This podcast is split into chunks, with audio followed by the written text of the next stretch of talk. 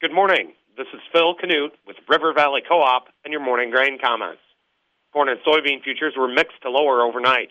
July corn finished the overnight session off a half of a penny, settling at 586 and three quarters. July soybeans were off a half of a penny, settling at 1324. In the outside markets, as of 7:35 a.m., the U.S. dollar index is up 97 points, trading at 103.984. July crude oil is off $1.39, trading at $72.95 a barrel.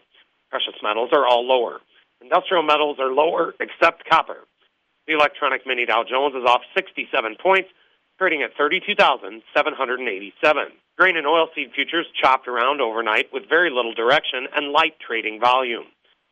Though the recent recovery of futures may have a teeny tiny bit to do with the dry weather in the eastern two thirds of the Corn Belt, it has mostly been attributed to technical buying. Essentially, what has transpired since last week was more of a dead cat bounce after charting new multi month lows than it was a true weather rally. Current forecasts call for relief from the dry weather beyond the 10 day window, and it is still incredibly early in the growing season to start hypothesizing about what negative impact this dry weather may or may not have on yields when the crop has just emerged or has just been planted. Export demand continues to struggle. At 7:30 a.m., USDA released the weekly export sales report. Although within the ranges of trade expectations, weekly sales bookings for both corn and soybeans were certainly more depressing than uplifting. Last week, new corn sales for the current marketing year were offset by sales cancellations by China and unknown destinations, resulting in a weekly net sales figure of negative 75,200 metric tons. This figure is 78% lower than the previous week's sales, down noticeably from the prior four week average, and is in the middle of the range of trade estimates. For the 2023-24 marketing year, 52,100 metric ton of corn was booked for sale last week. Figures on the lower end of the range of trade estimates. Last week's corn export shipments totaled 1,502,800 metric ton.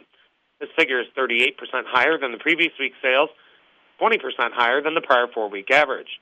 Primary destinations were Japan, China, Mexico, Colombia, and Guatemala. Last week, 115,000 metric ton of soybeans were booked for sale for the current marketing year. This figure is up noticeably from the previous week's sales, but is 26% lower than the prior four-week average. For the 2023-24 marketing year, a measly 1,100 metric ton of soybeans were booked for sale last week. This figure is below the lowest trade estimate. Last week's soybean export shipments totaled 287,300 metric tons. This figure is 52% higher than the previous week's shipments, 26% lower than the prior four-week average. Primary destinations were Japan, Germany, Egypt, Mexico, and Indonesia. Yesterday, the funds bought 5,000 contracts of corn, were net even on soybeans, and sold 6,000 contracts of wheat.